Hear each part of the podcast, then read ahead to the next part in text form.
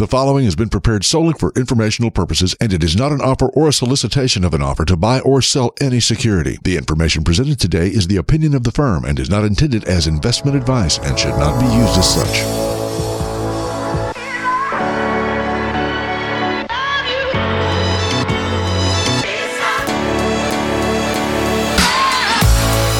Welcome to Biblically Based Wealth Management with your host, Kevin Bruce. On this show, Kevin combines academic, behavioral, and biblical financial principles to separate the wheat from the chaff in investing and retirement planning. Now, here's your host, Kevin Bruce. I want to ask you the most important financial question that you will ever be asked. That question is In whom do you place your financial faith? Man or God? Because whether you know it or not, you've already made a decision and placed your financial faith. So we're going to explore that question and your two answer choices to see which one makes the most sense for you. All financial matters require faith, whether you're religious or not. For example, if you've ever put money in a 401k, an IRA account, a savings account, a stock, or a mutual fund, then what you have done is acted upon your belief. You made that investment because you have faith that it will grow over time. Another example would be retirement planning. Retirement plans typically require you to project your expected lifestyle, your income and expenses, growth rates, tax rates, 20 to 50 years down the road. When the reality is, we don't even know what's going to happen tomorrow, let alone in 30 years from now. Nonetheless, we build retirement plans and have faith that if we adhere to them, we'll have a favorable outcome. Now, I'm not saying this to knock retirement planning and investing. I do believe they are both prudent, wise, and necessary to build a foundation for financial success. But what I am saying is that you must take extra care to know what is your foundation built upon. Or put another way, in whom have you placed your financial faith? Man or God? Now let's turn to what are the differences between our two options. And I think the best place to start is with their underlying assumptions. So let's first take a look at man, or what we'll call man's financial theories, or probably a better term for it is just traditional finance. Now these assumptions, and we're going to cover five of them, are inseparable from certain financial theories that are of the utmost importance to wealth management. Meaning, if these assumptions don't hold true, then neither does the theory. And just to give you some perspective, the theories we're talking about, modern portfolio theory and the efficient market hypothesis, have both won Nobel Prizes in economic science. These theories are widely used and considered the bedrock of many wealth management firms and academia worldwide. But before we get into the five assumptions, there's one thing you have to understand, and that is in the academic world, before you can model a behavior, you first need to isolate it. And in economics, it becomes very difficult because what you're essentially trying to do is isolate the cause and effect of a financial decision from the very people who are making them. So the way that academia addresses this problem is by making what is referred to as simplifying assumptions, meaning human behavior is far too varied and complex to incorporate into a model, right? I mean, individuals, we don't know what they're going to do from one moment to the next, and it would vary from person to person. So in order to make life easier for the researcher, let's just assume that everyone acts the same way, like robots. So now that you understand the way academia looks at humankind, let's just move into the five underlying assumptions of traditional finance. And what I'm going to do is I'll first read them to you, and then we'll go through them one by one to check their validity. So now we're looking at the underlying assumptions of traditional finance. Number one, everyone acts rationally at all times. Number two, everyone receives the same information at the same time. Number three, Everyone updates their expectations in the same way and at the same time. Number four, everyone is knowledgeable of all investment options. And number five, everyone makes the most selfish decision at all times, regardless of how it may affect others. Now let's look at each one of those in turn and see if they pass the sniff test. Number one, everyone acts rationally at all times. Well, I don't know about you, but I've never met anyone who acts rationally at all times certainly I've met people that act more rationally than others, but nobody who acts rationally all the time. So I'm just going to go ahead and give this one a fail. Number two, everyone receives the same information at the same time. Well, you know, there's a good portion of the nation that's still in bed by the time some of us are getting to work, uh, maybe even going to our lunch break. So we're going to go ahead and say fail to that one as well. Number three, everyone updates their expectations in the same way and at the same time. Again, fail. I mean, let's be honest. At this point in time, we can't even agree on what the definition of a man and a woman is. How on earth could we assume that everyone has the same thought process for updating statistical probabilities? Number four, everyone is knowledgeable of all their investment options. Well, I worked full time on a team of professional investment analysts and we were tasked with reviewing new investment offerings. And there were so many of them, we only had time to focus on the most robust offerings. There were hundreds, probably thousands that we never even looked at. And, and even under that scenario, it would take us weeks or months to get things reviewed. And, and I'm talking about people with the highest credentials that did this for a living full time. So I'm going to say fail to this one because there's no way that one person could be knowledgeable of all investment options, let alone everybody. And finally, number five, everyone makes the most selfish decision at all times, regardless of how it affects others. Well, if this was true, charitable organizations would not exist. So we can give this one a fail. So let's go ahead and tally up the valid assumptions of traditional finance, and we get a zero out of five. Zero out of five underlying assumptions of traditional finance pass the sniff test. In fact, I think if you were asked to write a list of five things that are the furthest from actual human behavior, you would be hard pressed to create a list that does a better job than the five underlying assumptions of traditional finance. So that summarizes the underlying assumptions of traditional finance. Now let's turn to the underlying assumptions of biblical finance. And here there's only two. And those two are number one, there is a God. And number two, the Bible is God's instruction for mankind. So the good news here is that there's only two but the bad news is you either believe him or you don't. It's kind of hard to apply the sniff test to this one because if you're a Christian or you believe in God, then you'll just say, yep.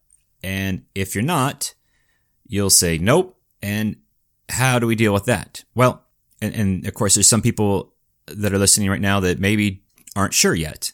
So I think what we'll do is just kind of go along the line of logic. So let's think about this If proof is what we require, well then there's certainly proof that the five underlying assumptions of traditional finance are false both individually and in their entirety.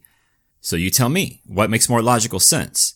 To put your faith in something that you know is wrong or to put your faith in something that you're unsure of? Now, some of you are probably, wait a minute, hold up, hold up. I, I've never seen any equations in the Bible. What are you talking about? Biblical finance. And you know, while the exact number of times that the Bible references money is debated, one commonly quoted number from Howard Dayton's research states that there are over 2,350 verses about money and possessions in the Bible, which is more than the Bible mentions both prayer and faith combined. However, one could argue that, hey, you know, just because money is mentioned in a passage doesn't mean that that's the message in the passage or the point of the story. And I could certainly agree with that. However, regardless of what the exact number may be, I think it's safe to say it's still a prominent recurring topic in the Bible. And another related subject of debate is how many of Jesus' parables were about money and wealth. And depending on how you define a parable and the context of it, the answer can range from about 28 to 45%. And you know, we'll let the theologians work out that exact number. But again, for our purposes, we can safely assume that Jesus had a lot to say about money, wealth, and our management of it. And the focus today isn't to get into the specifics of biblical financial principles. We will have other shows to do that. But today, we just want to make the case that biblical financial principles are worthy of your consideration, and I would argue your devotion. And just to dive a little bit deeper on what are these theories that rely upon these assumptions? Well, the Nobel Prize in Economic Science was awarded for modern portfolio theory and the efficient market hypothesis in 1990 and in 2013, respectively, for research that was done in the 1950s and 60s. And interestingly enough, in 2013, the Nobel Prize in Economic Science was awarded and shared by three individuals, two of which were Eugene Fama and Robert Shiller. The interesting fact about Eugene Fama and Robert Shiller is that they had and still have opposing views and research and conclusions. Eugene Fama, his research demonstrated that the market is efficient. Robert Shiller research demonstrated that the market is inefficient. So two diametrically opposed views shared the same Nobel Prize in economic science. So let me just stop there and clarify what I just said. One of the two academic theories that is most relied upon by many wealth management firms worldwide received a Nobel Prize, but shared that same prize with equal research that showed that that theory was false. So this is like kids sports today where everyone gets a ribbon and everyone wins. But in reality, everyone loses because now we don't know what to believe. Now you may be wondering why, if there was two opposing theories. One got all the attention and wealth management and finance has adopted that one where the other one has basically fallen by the wayside. The efficient market hypothesis is more palatable for academia. It's easier to line up things and to build models upon and to extrapolate and to build new ideas off of some, a simplified version of the world. And in contrast, biblical financial principles have been around for thousands of years and still hold true today. So I'd like to pause here for a minute to stop and clarify. We've been comparing the assumptions of traditional and biblical finance and the absurdity of traditional financial assumptions. However, I am not saying that you should ignore traditional financial principles or that principles of traditional and biblical finance are mutually exclusive, that you can only have one and not the other. I believe traditional financial principles have their place and can illustrate important relationships and ideas. And in fact, I utilize some of them in my practice every day. But I believe that traditional financial principles are a tool to help you achieve a broader goal, but aren't sufficient enough by themselves for you to rely solely upon. My personal belief and the philosophy of my firm is that we start with the foundation of biblical financial principles and then combine them with traditional and behavioral financial principles to offer what we call integrated advice. And that is the driver of our biblically based wealth management approach. So let's recap. We've examined where you can place your financial faith, man or God. We've looked at the underlying assumptions that you must believe to be true, depending on where you place your faith. Now, before we turn to the real world outcomes of both approaches, let's take a quick test. So here's a test. And the idea of this test is to give you an idea of where you have already placed your financial faith. So think about what has been the primary driver of your financial decisions over the course of your life and I'll give you three answer choices. Would you say that typically your financial decisions are based upon one, what you think will offer you the highest and best return? Two, what you think offers the lowest risk of loss? Or three, what you believe you are called to do with your money regardless of how you feel about it? Or a more blunt way of asking the same question would be, would you say your financial decisions are typically based on greed, fear, or faithful stewardship? Because your answer to that question should be a pretty good indicator of where you're at currently. And the good news is that if you're unhappy with your answer, it isn't too late to change it. And in case you're wondering how your answer may compare to others, the fact is most people put their faith in man, not because they don't believe in God, but because most financial education, financial literature, and subsequent financial advice is based on man's financial theories, not God's. So you're probably asking yourself right now, well, if traditional finance is so flawed, then why is it so prevalent in our society, even amongst God fearing, church going people? And I think there's enough blame to go around. As individuals, we can take some blame for not trying very hard to educate ourselves, right? Most people rather do other things in their free time than study finance. Our education system basically teaches us nothing about financial decisions. Short of, you know, going to college and majoring in finance, very little, if anything, is taught or even required of you to get a high school diploma or a college degree. Even our churches broadly don't spend the time to teach us wise financial principles. They may read a verse or two right before the offering of the tithe, but they typically don't make it a point to educate their members on financial principles, even though financial principles are found throughout the Bible. And then even within our own family units, typically little is done to teach financial principles to our children. But then again, how can we teach something that we don't even know? So what are the implications? What are the outcomes of following man's financial principles instead of God's? If we take God out of the equation, mankind is left making financial decisions based on emotions and unrealistic expectations, both of which lead to disappointment because, as you well know, emotions can change quickly and are not always rationally based. Although they may feel right at the time and they might seem like a good idea, your emotions do change, yet you're stuck with whatever decisions you made during that time of euphoria. And of course, regarding unrealistic expectations, any endeavor that relies upon them is just bound to fail. It's just a matter of time until it does. And I think it's, it's probably safe to say within the last year, we've all had something canceled on us. We all were looking forward to something that was either delayed or just canceled. A gathering, a trip, an event, something that we were planning on. And just think about it for a moment. How did you feel or how do you feel when something that you had planned for, something that you were looking forward to suddenly isn't going to happen? Or at least it isn't going to happen when you were expecting it to. What kind of emotions come to mind? Anger, frustration, disappointment, impatience. These emotions are intensified when we're dealing with financial matters because if you fail to meet a financial goal, the consequences can be devastating because, you know, there is no reset button. You can't restart at ground level. You need to dig your way out of whatever financial hole that you've dug to get back to square one. All the while, the clock keeps ticking. This not only affects us, you know, at the time that occurs, but also affects our future financial decisions. And typically, one of three emotions becomes the underlying driver of our future financial decisions. Those emotions being fear, greed, or confusion. If it's fear, we want to protect ourselves and prevent another unfavorable outcome.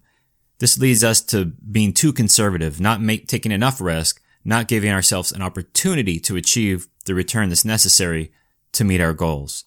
If it's greed, then we feel like we need to make up for lost time. We need to get back what we deserve and then some. This has us take on too much risk, beyond the risk necessary to meet our goals and quite possibly to the detriment of our goals. And then confusion. We don't know what to do or we second guess ourselves. This has us overly dependent upon somebody else. And that could be a friend or a family member, someone who in theory we should be able to trust. And typically they have our best interest at heart. However, our friends and our family members typically don't have the expertise or the details of our specific financial circumstances to offer appropriate advice. I think we could sum up much of what we see today in the market and with investors with those three words fear, greed, and confusion. We're about out of time, so I'd like to leave you with a Bible verse that addresses today's topic and to give you hope. Jeremiah 17, 5 through 8. This is what the Lord says. Cursed is the one who trusts in man who draws strength from mere flesh and whose heart turns away from the Lord. That person will be like a bush in the wasteland. They will not see prosperity when it comes. They will dwell in the parched places of the desert, in a salt land where no one lives. But blessed is the one who trusts in the Lord, whose confidence is in him. They will be like a tree planted by the water that sends out its roots by the stream. It does not fear when the heat comes. Its leaves are always green. It has no worries in a year of drought and never fails to bear fruit. I appreciate your time today. Please tell your friends. I'll be here next week, God willing and may God bless America.